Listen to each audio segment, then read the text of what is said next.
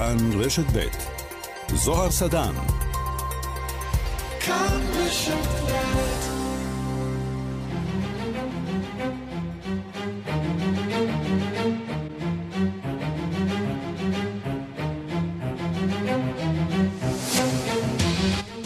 השעה הבינלאומית, מהדורת יום ראשון, שתיים וחמש דקות, המהדורה הראשונה בשבוע, והיום בעולם. קצת יותר מחודשיים לבחירות בארצות הברית. הוועידות של המפלגות מאחורינו, הפער בסקרים בין ביידן לנשיא טראמפ הולך ומצטמצם. טראמפ הודיע כי יבקר בעיר קנושה שבוויסקונסין, שהפכה בימים האחרונים לכמעט זירת מלחמה בעקבות ירי שוטר בגבר השחור, ג'יימס בלייק.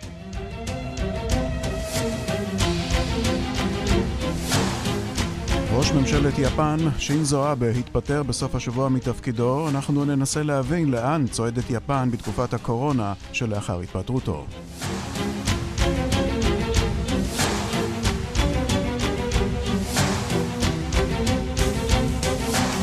והקורונה ממשיכה להכות ומספר הנדבקים ברחבי העולם כבר יותר מ-25 מיליון. יותר מ-850 אלף בני אדם מתו מהנגיף.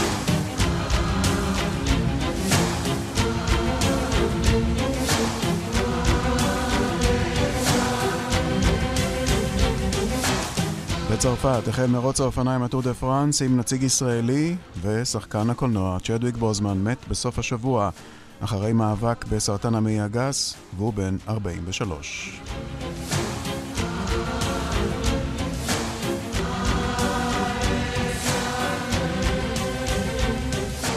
השעה הבינלאומית עם הצוות, העורכת עם אורטל, בהפקה סמדר טל עובד, חיים זקן אשר על הביצוע הטכני, אני זוהר סדן, מיד מתחילים.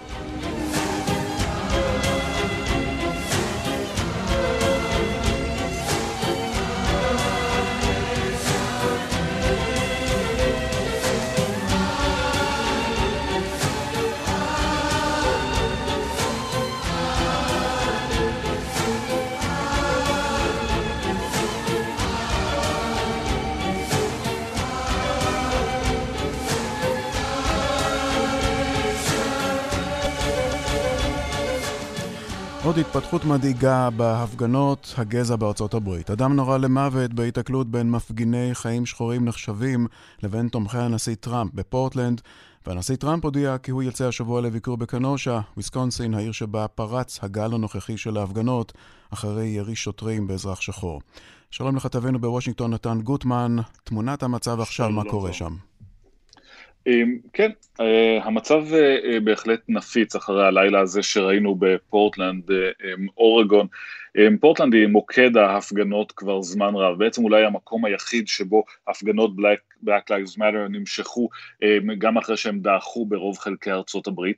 ואמש הייתה כאן התקלות נדירה, צריך לומר, בין uh, המפגינים לבין תומכי טראמפ, הייתה התארגנות של uh, אנשים תומכי טראמפ שבאו לעשות מעין uh, מצעד, בעצם נסיעה דרך אזור ההפגנות, הם באו עם, עם מכוניות, טנדרים, שלטים גדולים, היו התקלויות לכל אורך הדרך כאשר תומכי טראמפ על כלי הרכב השפריצו דברים, התיזו דברים ממכלי תרסיסים לעבר ה... מפגינים, אלה זרקו דברים בחזרה אליהם, בהחלט הייתה שם אה, הרבה מאוד אלימות בהיתקלויות אה, ביניהם, הרבה צעקות, היו גם אה, דיווחים על, על כאלה שירדו מהמכוניות ונכנסו לתגרות ידיים עם המפגינים של Black Lives Matter.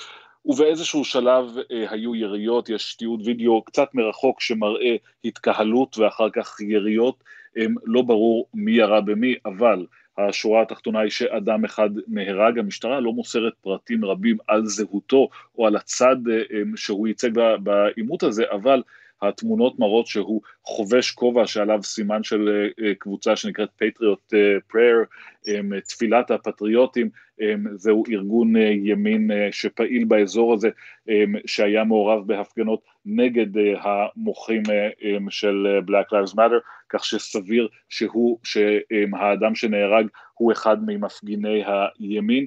הנושא הזה, המשטרה אומרת, נמצא בחקירה, הם לא מוסרים כרגע שום פרטים על הנסיבות של זה, אבל כמובן שזאת התפתחות מאוד מדאיגה שעלולה להצית לא רק מחדש את המהומות, אלא גם גל של עימותים אלימים בין שני הצדדים, וזה מה שכולם חוששים כרגע. במקביל, הנשיא טראמפ, שהפך את הנושא הזה של ההפגנות, המחאות, וגם גילויי האלימות ברחובות לעניין מרכזי בקמפיין שלו, גם לנושא המרכזי שהוא דיבר עליו בנאום קבלת המינוי ביום חמישי מאחר בסיום הוועידה הרפובליקנית, הוא הודיע שהוא יצא לקנושה, העיר בוויסקונסין, שבה התחדשו ההפגנות בעצם אחרי הירי של השוטרים באזרח ג'ייקוב בלייק והרצח של שני מפגינים על ידי איש מיליציה צעיר שהגיע למקום. טראמפ מתכוון לצאת לשם לדבריו כדי לחזק את אה, כוחות החוק והסדר, אבל אה, גם כדי לשגר מסר פוליטי, מסר שאומר, תראו, זה נושא מרכזי עבורנו, אני אלחם בתופעות האלה של האלימות ברחובות, וכמובן אצדד בצד אחד ספציפי בוויכוח הזה. כדאי גם להזכיר כמובן שוויסקונסין אה, היא מדינת מפתח בבחירות הקרובות, וזו אולי סיבה נוספת לביקור הזה בקנושה, שמתוכנן ליום שלישי. ואם הזכרת את אה, וויסקונסין כמדינת מפתח, אז שמענו גם על הצמצום בפער אה, בסקרים, מה שנותן לו רוח גבית לא רעה לטראמפ בביקור שם. כן, אה, טראמפ יוצא מהוועידה הרפובליקנית מעודד, מגמת הצמצום בסקרים נמשכת גם בספירה הארצית וגם במדינות המפתח. ובהחלט הוא מגיע לשם עם אה, רוח גבית, הוא גם קיבל שבחים בסופו של דבר על ההופעה שלו בוועידה הרפובליקנית, שלדעת הרפובליקנים הייתה יעילה וסייעה לחזק את הבסיס, כך שאין ספק שהוא נמצא בנקודה נוחה מהבחינה הזאת. נתן גוטמן, תודה רבה. תודה. אנחנו עם דוקטור אמנון קווארי, מבית ספר לאודר לממשל, לדיפלומטיה ולאסטרטגיה במרכז הבינתחומי הרצליה. שלום לך, דוקטור קווארי.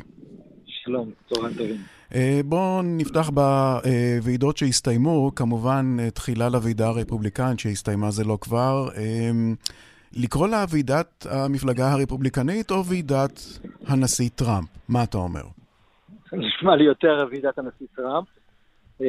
אנחנו רואים בהרבה מאוד דברים, דבר שאנחנו רואים בדוברים שהיו, ביניהם כמובן בני המשפחה של טראמפ, שלא רק שדיברו בשבח אביהם, אלא יותר דיברו כדוברים של המפלגה, מפלגה שמאוד מוחזקת על ידי טראמפ. אגב, אתה זוכר ועידות קודמות שנאמו, כמה, הרי הבת שלו נאמה שם, הבנים נאמו. הבנ, נכון, גם הבנים. והאישה, נכון? גם? נכון. כן, כן האישה זה דבר, אה, זה לא חריג. זה, האישה אוקיי. זה דבר שהוא מקובל, אה, אבל, אה, וגם אגב, היא נאמה גם ב, לפני ארבע שנים. כן. נאום שהיה על זה סיפור גדול, שהאם הוא עתק בחלקו מנאום של מישל אובמה, כלומר הדבר הזה הוא לא חריג. מה שמיוחד פה זה לא רק שה, שהמשפחה דיברה, אלא שהמשפחה דיברה ולא דיברה כ...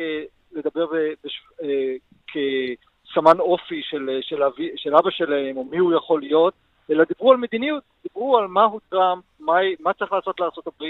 זאת לא, זה לא התפקיד שלהם הרי, בסופו של דבר, איוונקה באמת מעורבת פוליטית, אבל uh, הנושא הזה, העירוב הזה של, של המשפחה בתוך העשייה הפוליטית, הוא חריג, הוא שונה, אה, והוא מצביע על איך שתופס עכשיו טראמפ את המפלגה הרפובליקנית. אנחנו רואים את זה גם בזה וגם בכלל בדברים נוספים שהוא עשה. שימו לב, זו פעם ראשונה שאנחנו רואים את הנשיא, אה, נשיא מכהן, רץ לכהונה ומדבר אה, לוועידה מהבית הלבן. נכון שיש את ענייני הקורונה, שבאמת הוא, יש קושי להגיע וכולי, כל, הדבר, כל הסיפור הזה של הנוכחות, אבל בסופו של דבר יש פה, אפשר היה לקחת מקום ניטרלי ולא לדבר מתוך הבית הלבן. הוא השתמש ב, ב, בתפקיד שלו כנשיא לתת, אה, להעניק אה, אזרחות לאנשים אה, שעכשיו עברו את שלבי, ה, שלבי ההתאזרחות האמריקאית במהלך הוועידה. הוא דיבר עם אנשים שהוא שחרר מכלא בטורקיה וכולי במהלך, במהלך הוועידה. וכמובן אנחנו רואים אפילו את שר החוץ האמריקאי מגיע לירושלים, מדבר בירושלים בתפקיד רשמי מדבר לתוך הוועידה, דבר שלא היה כדוגמתו אה, בעבר. כן, זה מה שרציתי לא... להגיד לך, שלדבר מהבית הלבן, נו, זה, זה לפחות מהבית. אתה יודע, מתוך ארצות הברית. מה זה לעומת לדבר מירושלים בוועידה? לדבר, לדבר ב, ב, בירושלים כאשר הוא, אפילו זה לא קורה, זה ממש מבטא את, ה, את ה, אחד הדברים הבולטים מבחינת האוכלוסייה החשובה לטראמפ, האוונגליסטים, כן. את הנושא של ירושלים, בירת, להכיר בירושלים כבירת המדינה, בירת ישראל, וכמובן להעביר את השגרירות לירושלים. הדברים האלו זה שימוש פוליטי, דבר שמאוד לא אה, אה, נתפס כדבר אה, מקובל במסורת האמריקאית, ואפילו נוגד אה, חקיקה אמריקאית, שאומרת שאנחנו לא משתמשים אה, בתפקיד הציבורי שלנו בשביל הקמפיין. אה, עם פומפאו יש כבר, הסיפור הזה הוא כבר, אה, זה לא פעם ראשונה, אבל עכשיו זה מאוד מאוד בולט לוועידה, למשהו שהוא כל כך אה, מתוקשר, זה נתפס כדבר אה, בעייתי. נו, אנחנו כבר בעייתי... רגילים שהנשיא טראמפ עושה דברים בפעם הראשונה. נכון, עכשיו, מצד אחד, אנחנו באמת רגילים. אפשר להסתכל על זה ולצקצק בלשוננו ולהגיד הרבה מאוד דברים קשים, אבל צריך לראות שגם בסופו של דבר הוא פונה לציבור שמאוד מעריך אותו על השבירת המוסכמות, מאוד מעריך אותו על זה שהוא עושה דברים ששונה מהנורמות שאולי uh, אולי, uh, כבר לא מתאימות לעולם, לפחות לציבור הבוחרים שלו, ובדבר הזה, בעשייה הזאת, הוא בעצם ממשיך את, ה, את ההתנהלות שלו בארבע שנים האחרונות, בקמפיין הקודם שלו, שהוא שובר כל מוסכמה אפשרית. תגידו שזה פוגע בדמוקרטיה האמריקאית, ייתכן, עבורם מדובר פה בנשיא שמנער את המערכת הפוליטית, וצריך לנער את המערכת הפוליטית לפי גישתם. כן. דיבר פה נתן גוטמן לפניך על הצמצום בפערים בסקרים כרגע בין טראמפ לביידן, שטראמפ הולך ומצמצם את הפער. זה לא מזכיר לנו קצת את התסריט של לפני ארבע שנים? אה, לא מדויק. כלומר, מה שנתן גוטמן אומר זה נכון, באמת יש צמצום של הפערים. אה, מה שכן צריך לזכור שתמיד אנחנו אה, כבר לאורך קמפיינים, במערכות הבחירות כבר הרבה מאוד שנים, אנחנו יודעים שיש מה שנקרא את, ה, את הבאמפ, את, ה, את הטיפוס הקל הזה שיש אחרי ועידה. אנחנו רואים את זה גם עכשיו. בסופו של דבר ועידה, המטרה שלה זה ל, ל, להלהיב את ציבור הבוחרים, להלהיב את, ה, את ה base. והדבר הזה, הוועידה עשתה את זה, היא הצליחה לעשות את זה גם עבור הדמוקרטים, גם עבור הרפובליקאים, והסקרים שמגיעים ישר אחרי זה, הגיוני שהם יעשו את הדבר הזה. השאלה עד כמה הצמצום הוא משמעותי, זאת שאלה שאנחנו לא, לא יודעים עדיין את התשובה, זה עדיין מוקדם מדי. מה שכן חשוב, אני חושב שנתן גוטמן אה, אה, התייחס לזה, ואני חושב שזה חשוב, וגם זה מה שמעודד את טראמפ. בסופו של דבר, אפשר ל, אה, אי אפשר להעריך מערכת בחירות לפי ההתנהלות של החודשים הקודמים. צריך להאריך מערכת בחירות רק בתקופה שבין הוועידה ועד, ועד הבחירות עצמן בנובמבר. זאת התקופה שהדברים מסתדרים, ובסופו של דבר, במערכת הפוליטית האמריקאית, אין אפשרות לצפות שיהיה משהו אחר חוץ מקרב צמוד. הקרב הצמוד הזה הוא נכון בכל ארצות הברית, בוודאי במדינות המפתח או מדינות המתנדנדות כמו וויסקונסין, שלא לא סתם באמת העיסוק עכשיו בוויסקונסין, לא רק הירי, אבל בכלל העיסוק המאוד משמעותי בוויסקונסין, בלי וויסקונסין לטראמפ קשה מאוד לנצח, בלי מישיגן קשה לו מאוד לנצח, ובאמת הוא מגיע לשם, וגם הדמוקרטים עובדים מאוד קשה להשיג את, ה, את המידווסט, להחזיר חזרה את, ה, את התמיכה של המדינות האלו, המדינות הכחולות באופן היסטורי, 30 שנה, ופתאום התהפכו עם טראמפ. כן, הזכרת את הדמוקרטים. זכור לך נשיא שתוקף כל כך הרבה אה, נשיאים לשעבר, כמו למשל אובמה, הרי זה היה לפני ארבע שנים, אה, כשהוא החליף את אובמה, אבל זה לא מפסיק, זה לא נעצר.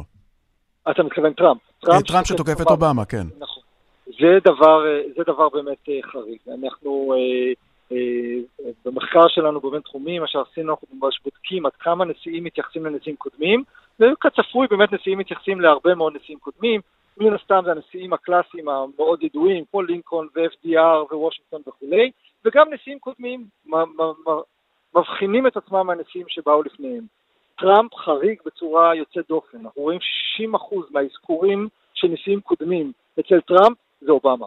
הוא ניהל שלוש וחצי שנים, כמעט ארבע שנים, של עיסוק כל הזמן במה שעשה הנשיא הקודם.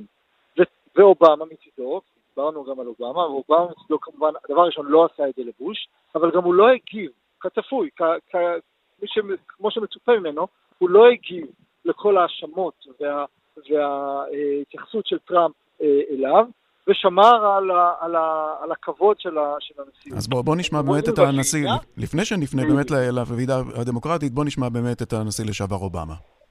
I never expected that my successor would embrace my vision or continue my policies. I did hope, for the sake of our country, that Donald Trump might show some interest in taking the job seriously. But he never did. לא ציפיתי שהמחליף שלי יאמץ את החזון שלי או ימשיך את המדיניות שלי, אבל כן ציפיתי שטראמפ ייקח את התפקיד באופן רציני, הוא מעולם לא עשה את זה. כך אה, אובמה. אז בואו נעבור באמת על אותה ועידה אה, דמוקרטית. אה, ביידן התעורר קצת? ביידן התעורר, אני חושב שהוא התעורר גם, אה, גם בבחירה של, אה, של הסגנית, השותפה שלו, אני חושב שהדבר הזה נתן, אה, שלהב את, ה, את, ה, את הדמוקרטים, גם בהתגייסות המאוד משמעותית של כל ה... של מנהיגים דמוקרטיים בתמיכה בביידן, אנחנו רואים הרבה יותר חזק את סנדרס מדבר בש... בתמיכה שלו בביידן, אנחנו רואים את הסמנים הדמוק... הליברליים בתוך המערכת, בתוך המפלגה הדמוקרטית, תומכים כולם בביידן. ביידן הרי לא ידוע כליברל גדול, אה, והדברים האלו נותנים הרבה מאוד אנרגיה למפלגה הדמוקרטית, אנרגיה שהייתה צריכה את. הקמפיין של, אה, של ביידן היה קמפיין אה, להיות, לעשות מעט, מתוך סיבה טקטית. גם אנחנו לא יכולים הרבה בגלל הקורונה, אבל מעבר לדבר הזה, טראמפ הורס לעצמו מספיק. אנחנו לא צריכים לדבר יותר מדי, פשוט לתת לזה להיהרס. ו... אבל הדבר הזה הכניס למפלגה הדמוקרטית ואת המערכת הבחירות הזאת מאוד מנומנמת וזה לא בריא.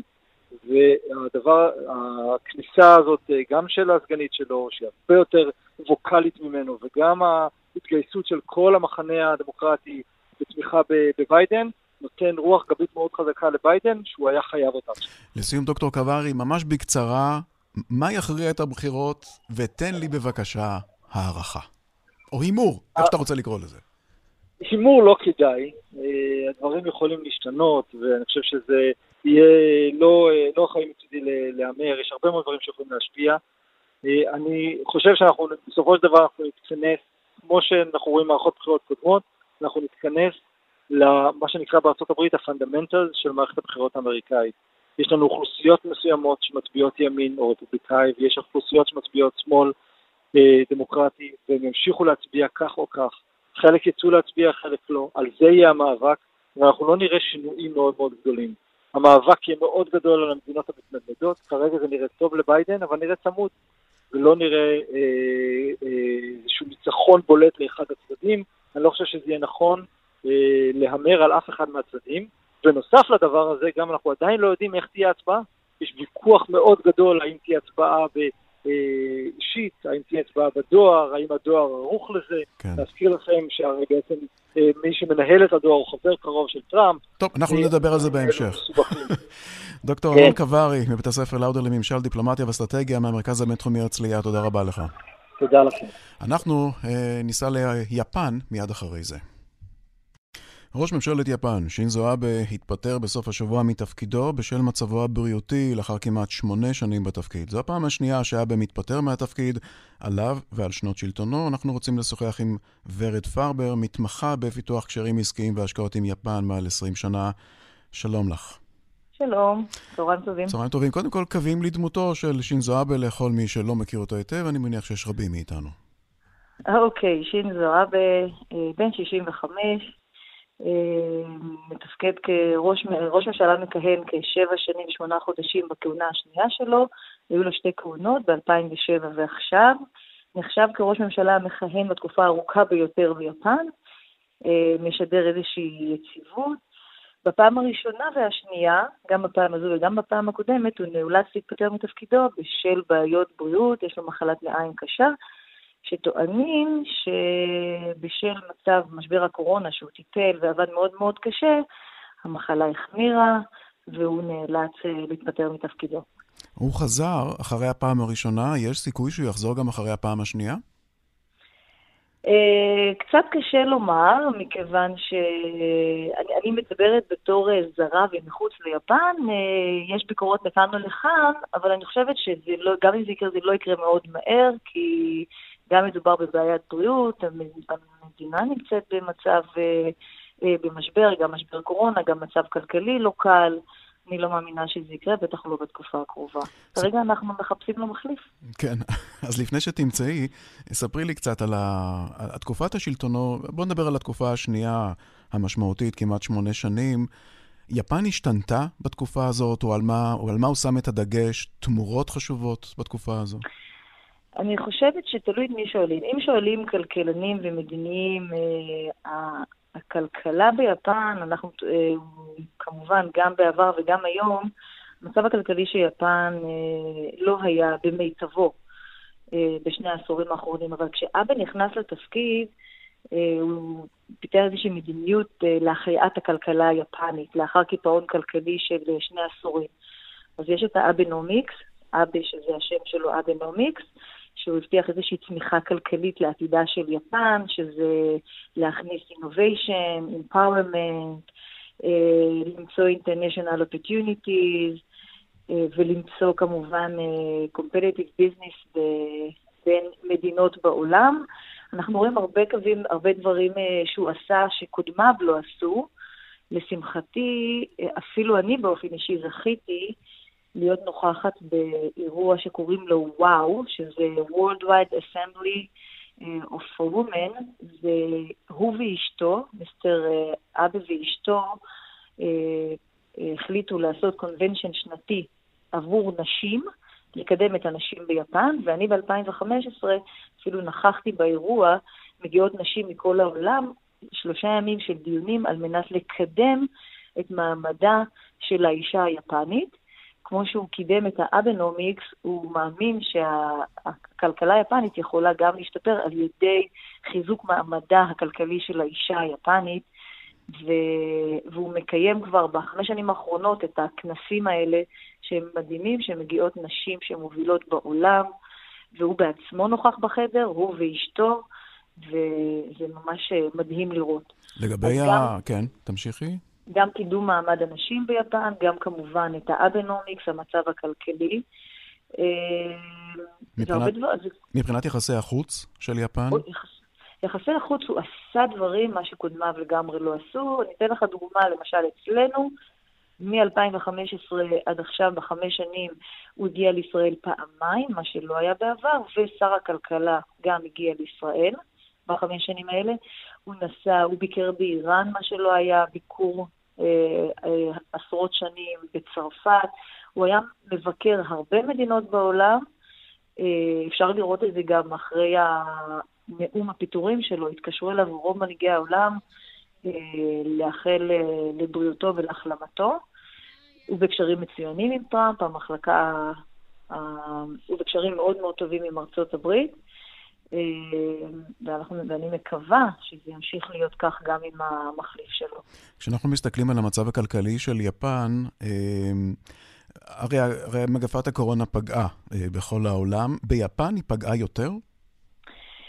אני חושבת שאם יש ביקורת על, אם יש ביקורת היום על אבה, אז הביקורת היא בהחלט בעקבות הקורונה, יש שם מבקרים על תפקודו, גם בתפקוד בנושא של פתרון של המגפה עצמה וגם פתרון אה, כלכלי. אני לא חושבת שזה יותר ממקום אחר, אבל היפנים מצפים, אה, מצפים ממנו לפתרונות אה, שונים.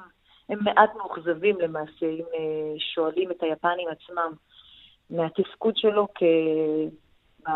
בפתרון הבעיה הכלכלית. גם ביקורת לא רק מהאספקט הכלכלי, אלא גם באספקט של המאבק במגפה?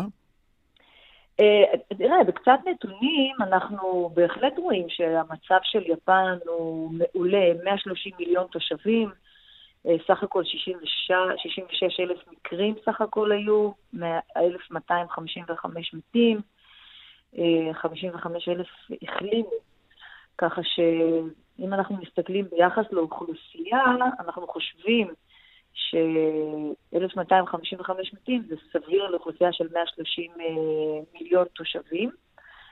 אה, יש כמובן ביקורת אה, שמדברת גם על דברים אחרים. יש לו עבר שהוא היה חשוד בדברים לא כשרים שהוא עשה. אבל תמיד, ביקורת תמיד יש. Mm-hmm. אנחנו מסתכלים על הדברים החיוביים שהוא הביא הביא איתו כיפן והבמה הבינלאומית. אני חושבת שהוא תרם את חלקו, מה שקודמיו לא הצליחו, שזה מאוד מאוד, מאוד, מאוד חשוב, שהוא חיזק את מעמדה של יפן על הבמה, על הבמה, הבמה הבינלאומית. כן. וזה מאוד מאוד חשוב לעסקים עם יפן. ככל הידוע לך, מסמנים כבר מחליף? יש, מדברים על, כן, על שני מחליפים שיכולים להחליף אותו. אחד שכיהן כשר פוינפר בעבר, כרגע יש שניים, הבחירות עתידות להיות בערך ב-15 בספטמבר, ויש כמה מועדים. כלומר, בחירות ממש בעוד שבועיים וחצי, עוד שבועיים. כן. כן. ממש עוד שבועיים. ממש מהר מאוד. יפה. אם זה לא היה קורה, אז הוא כנראה היה ממשיך לכהן עד ספטמבר 21. כן, מעניין גם איך הבחירות יתקיימו שם, באיזו שיטה. האם הולכים לדואר, או ששולחים יונה. אני לא יודע, בוא נראה. אוקיי. כן. תודה רבה לך, ורד פרבר, על השיחה הזאת. תודה רבה. תודה רבה. תודה לכם.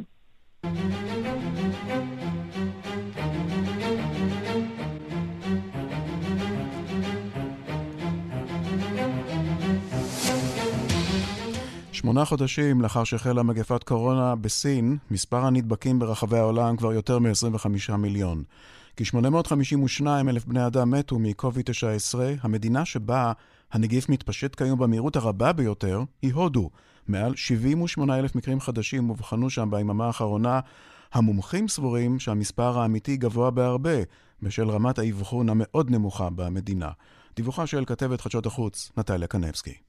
בחודשים האחרונים שתי המדינות הנגועות ביותר בעולם בנגיף קורונה הן ארצות הברית וברזיל. מתחילת המגפה קרוב לשישה מיליון אמריקנים נדבקו בנגיף, מעל 88 אלף רק בסוף השבוע הזה, יותר מ-183 אלף מתו מקוביד 19, 1,770 ביומיים האחרונים. בברזיל מתקרב המספר הכללי של הנדבקים לשלושה מיליון 850 אלף, 34 אלף מקרים חדשים ו-904 נספים נרשמו שם ביממה האחרונה, אומדן המתים הכללי הוא כעת 120,498. שתי המדינות האלה וגם הודו, השלישית ברשימת המדינות הנגועות, בחרו בפתיחה מוקדמת של המשק לפני שמיגרו את התפשטות הנגיף בשטחן. במדינות אירופה ואסיה שבחרו במדיניות הפוכה והטילו סגר נוקשה בחודשים מרס, אפריל ומאי, פתיחת המשק גרמה לעלייה מחודשת במספר מקרי הידבקות, במיוחד בקרב אנשים צעירים, אך הנתונים שם רחוקים ממה שנצפה בארצות הברית, ברזיל והודו. בקוריאה הדרומית נרשמו ביממה האחרונה 299 מקרים חדשים של קורונה. 여러분 안녕하십니까? 코로나19 KBS 통합 뉴스룸입니다. 어제도 전국 각지에서 코로나19 신규 확진자가 모두 발생했습니다. 신규 확진자는 총 299명이고 ההתפרצות החוזרת הזאת החלה שם בשבועות האחרונים ומהיום סוגרות הרשויות לפחות למשך שבוע מסעדות, בערים, מאפיות ובתי קפה באזור סאול. תתאפשר בהם רק מכירת טייק אווי. באירופה נמשכת העלייה במקרים המאומתים החדשים, בעיקר בספרד, צרפת, איטליה וגרמניה. עשרות אלפים אובחנו שם חיוביים לקורונה בשבוע האחרון.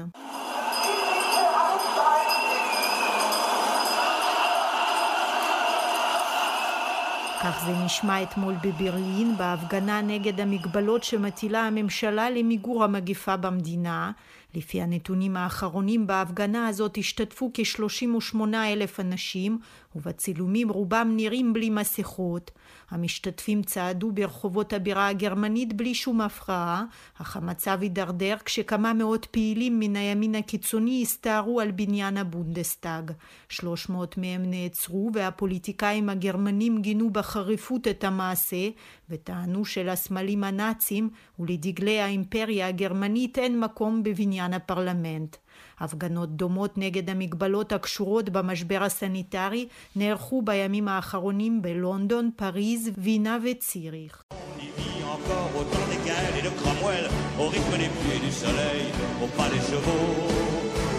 On y croit encore aux monstres des lacs qu'on voit nager, certains soirs l'été replongés pour l'éternité. On y voit aussi les hommes d'ailleurs venus chercher le repos de l'âme et pour le cœur un goût de meilleur. encore que le jour viendra, il est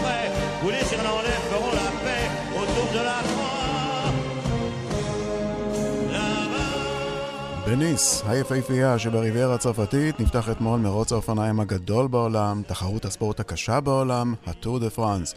ובפעם הראשונה, גם עם רוכב ישראלי וקבוצה ישראלית, אבל הסיפור הגדול של אתמול היה מזג האוויר הנורא. כן, כן, שם בריביירה, שגרם להחלקות ולהתרסקויות, וכמובן לא שכחנו את הקורונה.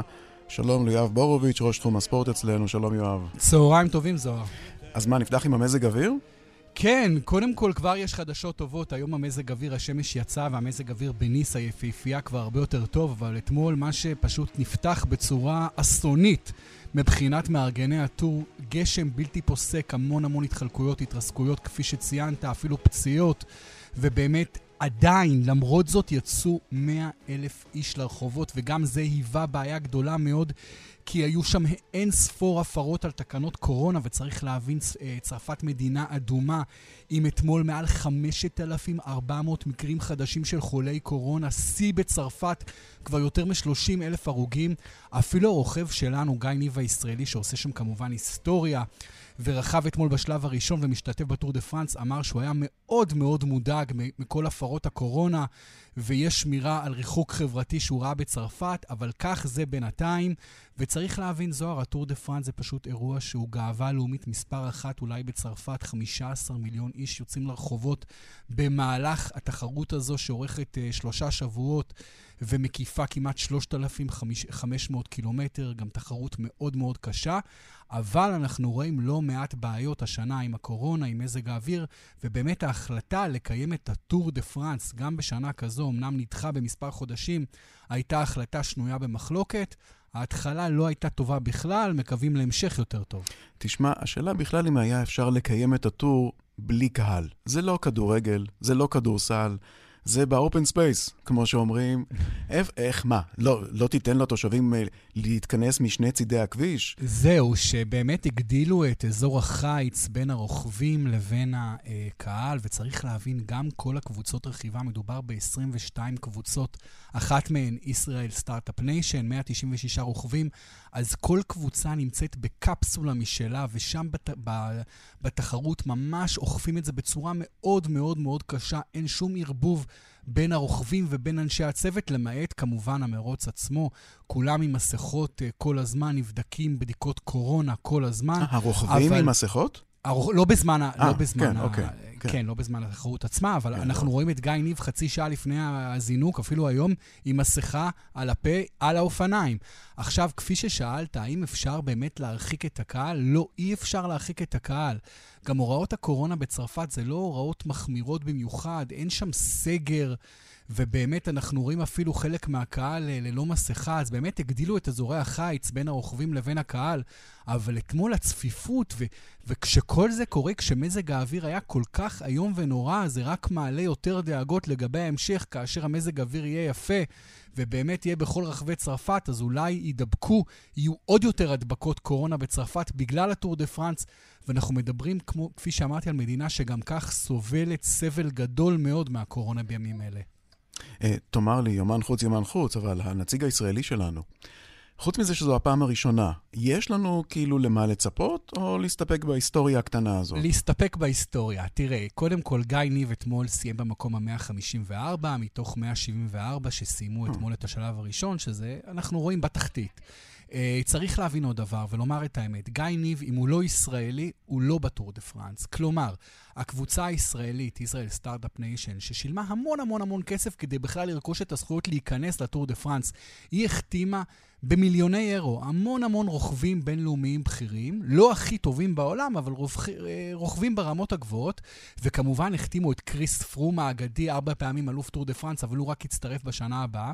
אבל מבין השמונה רוכבים שישראל סטארט-אפ ניישן שולחים, החליטו החלטה תדמיתית, אסטרטגית, אה, אה, בוא נגיד ציונית, אה, לשלוח אה, רוכב אחד ישראלי שהוא לא ברמה של האחרים, הוא גם מגיע לטור דה פרנס על מנת לשרת את האחרים, לעזור להם, להביא להם דברים במהלך המרוץ, להיות ממש סוג של עוזר, כי מדובר פה לא רק בספורט אישי, אלא גם בספורט מאוד mm-hmm. מאוד קבוצתי. אבל גיא ניב, שהוא איש קטן מידות וממשגב שבצפון, נחשב לרוכ... למטפס מוכשר, ובגלל שבטור דה פרנס יש הרבה מאוד ערים, אז רצו באמת, הוא לא בהכרח הרוכב הישראלי הכי הכי טוב, אבל הוא המטפס הכי טוב. ולכן הוא נבחר להגיע לטור דה פרנס, אבל מבחינת באמת מיקומים ודירוגים, יהיה לו מאוד מאוד מאוד קשה לרשום אני, הישגים. אני חייב לומר שאני התחלתי להצטער ששאלתי את השאלה הזאת. לא, אבל, אבל באמת, כל הכבוד לו, הוא עשה היסטוריה, כל הכבוד לו שהוא שם. אבל באמת, הגיבור הגדול הוא כמובן סילבן אדמס, המיליארדר הקנדי שעלה לישראל לפני כמה שנים, וכבר, אתה יודע, השקיע מאות כן. מיליוני שקלים בתחום האופניים בישראל, גם בנה ולודרום בתל אביב, שעכשיו אה, יושק בקרוב. אני חייב להתחיל לרכב, זה לא, כן, לא עובד ככה. ובאמת, הוא רוצה להפוך את האופניים לספורט הלאומי הישראלי, כן. ובאמת יום אחד שיהיו לנו רוכבים, שבאמת יהיו ברמות הכי גבוהות, כי בואו ניקח מה קרה שנה שעברה בטור דה פרנס. קולומביה, מדינה שהייתה מדינה לא עשירה, רחוקה מצרפת, לא, לא שלחה אף פעם רוכבים בכירים או משהו שמתקרב לזה. שנה שעברה שלחה איזה ילד בן 21, מטפס מוכשר, והוא ניצח את הטור דה פרנס, ועד היום, יותר משנה אחרי, החגיגות בקולומביה לא נפסקות. כלומר, זו גאווה לאומית שלא ניתן לתאר ברמה היסטורית. Mm-hmm. אז אם קולומביה הצליחה לגדל אלוף טור דה פרנס, ומדינות אחרות, אולי יום אחד, גם ישראל, אבל בינתיים רחוק היום. יואב בורוביץ', תודה רבה. תודה. everybody is the hero in their own story. like you should be the hero in your own story. You should be, um, you, you, you, should see yourself conquering, you know, the dramatic action of whatever you're trying to do. So when you get to crisis, you know, you know how to deal with it. You right. should be able to do that. כל אחד הוא הגיבור בסיפור שלו. כך אמר השחקן צ'אדוויק בוזמן בריאיון בדיילי שואו. בסוף השבוע הוא מת בגיל 43 בלבד, לאחר שנאבק בסרטן המעי הגס. הוא נודע כגיבור העל מהסרט הפנתר השחור, מסרטי הנוקמים. הוא, היה, הוא גם היה פורגוד מרשל, השופט השחור הראשון בבית המשפט העליון, הזמר ג'יימס בראון, וגם שחקן הבייסבול השחור הראשון ששיחק בליגה המקצועית, ג'קי רובינסון. אנחנו עם אה, בנימין טוביאס, מבקר הקולנוע של ידיעות אחרונות. שלום. שלום, שלום, צהריים טובים. Uh, ספר לנו קצת על uh, כוכב הקולנוע הזה, שאני לא יודע עד כמה ישראלים באמת מכירים אותו. כלומר, ראו את הפנתר השחור, אבל אם אתה זורק, היית זורק את השם שלו, לא יודע כמה לאנשים זה היה מצלצל מוכר. תראה, זאת, זו תופעה מעניינת גם ההתייחסות למוות שלו, כי אתה צודק, גם בארצות הברית, שוב, הוא שמו מוכר, כן, כי בכל זאת סרטי מארוול הם הסרטים המצליחים ביותר קופתית של השנים האחרונות, והסרט המסכם משנה שעברה הוא רשמית הסרט המצליח בכל הזמנים, אבל הוא לא כוכב, אין, אין גם מה להגיד, גם הקריירה שלו היא קצרה מאוד בסופו של דבר, כלומר, אנחנו מדברים על שחקן שהתפקיד הבולט הראשון שלו היה לפני שבע שנים, זה הכל, בסרט שבו הוא גילם את שחקן הבייסבול ג'קי רובינסון, ומאז הוא גילם, כמו שאמרת, דמויות אחרות אמיתיות ואת הפנתר השחור, זה לא מקרי, כלומר, זה פחות השחקן עצמו, ששוב, היה אדם כריזמטי וכוכב שללא ספק התחילו לסמן, אבל זה יותר הדמויות שהוא בחר ומה שהוא התחיל לסמל. אה, כי אה, באמת אה, הסרט הפנתר השחור, אתה יודע, כאן נורא קל לזרוק הכל לתוך סוגת קומיקס ולהגיד, טוב, סרט קומיקס, ילדים ראו אותו, חובבי קומיקס ראו אותו, אבל בארצות הברית הסרט שיצא בסך הכל לפני שנתיים, הפך מאז לסוג של טקסט מכונן, בעיקר לקהילה השחורה, אבל לא רק לקהילה השחורה, אלא בעצם... לכל הארצות, נקרא לזה הצד הליברלי של ארצות הברית. לא בכדי בין המספידים של צ'טוויק עכשיו נמצאים גם ברק אובמה, ג'ו ביידן וקמאלה האריס. כלומר, האיש הזה במידה רבה אה, הפך לסמל של אה, מחנה שלם, של ציבור שלם בארצות הברית, ועכשיו עם מותו, אז אה, האבל הוא בעצם על סוג של ארצות הברית הזו ומה שהוא מייצג. אז זו תופעה בהחלט מעניינת. כן, זה הקווים, הנקודות המחברות האלה, נכון? גם עם מחאת השחורים. וגם, יש קווים, יש נקודות שמשיקות בסיפור הזה בין היותו כוכב קולנוע שחור לבין המחאה הזאת? בהחלט, כלומר שוב, הוא כעצמו כשחקן, אני לא רוצה עכשיו לבוא להגיד שהוא היה מאוד פוליטי, אה, הוא כן, אה, כשיצא הפנתר השחור, אה, הוא כן, מה שנקרא, ייצג את, ה, את רוח ארצות הברית השחורה, אבל שוב, ברמה מיינסטרימית הוא הוזמן לבית הלבן, התמונות שלו עם אובמה היו מאוד מאוד בולטות. אה, בחצי שנה האחרונה, גם כי הוא נאבק במחלה, הוא קצת נעלם, אבל שוב, אני רואה, רואה את זה באמת בריאקציות אה, המאוד מאוד אה, מתאבלות, כולל של דמויות ב-Black Lives Matter, כולל נניח סנטור דמוקרטי יהודי כמו צ'אק שומר, שאין, שהוא לא בן אדם, הוא פשוט כתב בטוויטר fuck אה, 2020, כלומר אני מדבר איתך על סנטור מבוגר בן למעלה מ-70, אבל הוא ככה מדבר בשפה צעירה כדי לבוא ולהרעיד, fuck 2020, איך יכול להיות שהבן אדם הזה מת? כלומר, אם זה הדרך, זה בעצם איזשהו דגל שתחתיו עכשיו מדברים ומתכנסים, ובאמת בסוף שבוע הזה, שגם סוף שבוע אחרי שבוע מאוד מאוד אלים בקנושה, אז בעצם זו דרכם של שחורים ולבנים ביחד, מהצד הליברלי, בעצם להתאחד תחת איזשהו סמל שאפשר להצטופף תחתיו. שווה להגיד גם בהקשר הזה, מילה של הפנתר השחור, הסרט, כן, אחד הדברים המרתקים בסרט הזה, שמדובר בעצם בסרט אה, לא לוחמני, זה סרט, צריך לזכור, מרוויל זה סרט של דיסני בסופו של דבר, תחת המטריה של דיסני שהופכת להיות חברה עם איזושהי תעודת זהות ליברלית, זה סרט שעושה איזו רוויזיה היסטורית. והוא מדמיין מה היה קורה אם גיבור העל השחור היה מלך של מדינה אפריקאית סודית שאיננו מכירים, נחבאת, שיש לה טכנולוגיה מדהימה ולכן גם מצליחה להחביא את עצמה מהעולם, ומהפכת את כל הסטריאוטיפים שאנחנו מכירים של השחורים. כלומר, במקום איזשהו שחור שהוא לא, לא מצד אחד לא כנוע, אבל גם מצד שני לא לוחמני ומיליטנטי, אלא שחור שהוא נדיב, בטוח בעצמו, מביא לעולם ביטחון ושלום. אה, והסיסמה של, ה, של אותה מדינה, שגם הפכה להיות איזושהי סיסמה של בעצם הקהילה השחורה בארצות הברית, וואקנדה פוראבר, וואקנדה זה שם הממלכה כן. לנצח, זה משהו אופטימי, הוא רוצה לעשות איזה סדר יום אופטימי, אלטרנטיבי, אה, בעולם הפנטזי של הקולנוע האמריקאי, וזה מעניין שזה כמובן דגל נורא נוח ואופטימי אה, להסתופף תחתיו, מה שנקרא כל ארצות הברית הדמוקרטית האובמית, נקרא לזה ככה. כן, הזכרת את הנשיא אובמה, שספד לו ואמר, יכולת לומר מיד שהוא מבורך, להיות צעיר, מוכשר ושחור, ולהשתמש בכוח הזה כדי לתת לילדים גיבורים לשאת עליהם את עיניהם, ולעשות את כל זה כשאתה עם כאב, איזה שימוש של שנותיו, כך ספד לו אובמה. בנימין טוביאס, תודה רבה לך. תודה לכם. Let's talk about love. Is it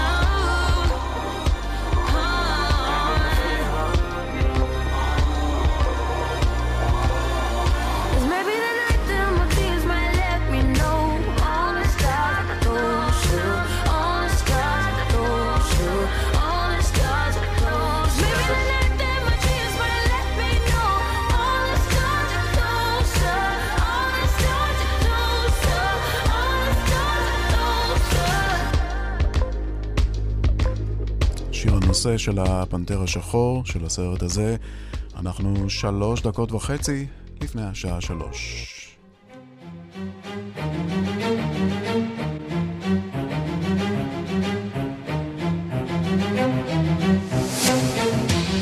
עד כאן השעה הבינלאומית, מהדורת יום ראשון הראשונה בשבוע. תודה לעורכת עם אורטל, המפיקות סמדר טל עובד ואורית שולץ, הטכנאים חיים זקן ושמעון דוקרקר, אני זוהר סדן, אחרינו רגעי קסם עם גדי לבנה.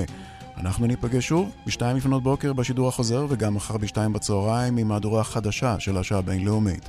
אנחנו מזמינים אתכם להמשיך להתעדכן 24 שעות ביממה באפליקציית כאן. שם תוכלו למצוא את כל הדיווחים, הפרשנויות, הכתבות ומהדורות הרדיו והטלוויזיה בשידור חי. תודה רבה לכם, המשך יום טוב.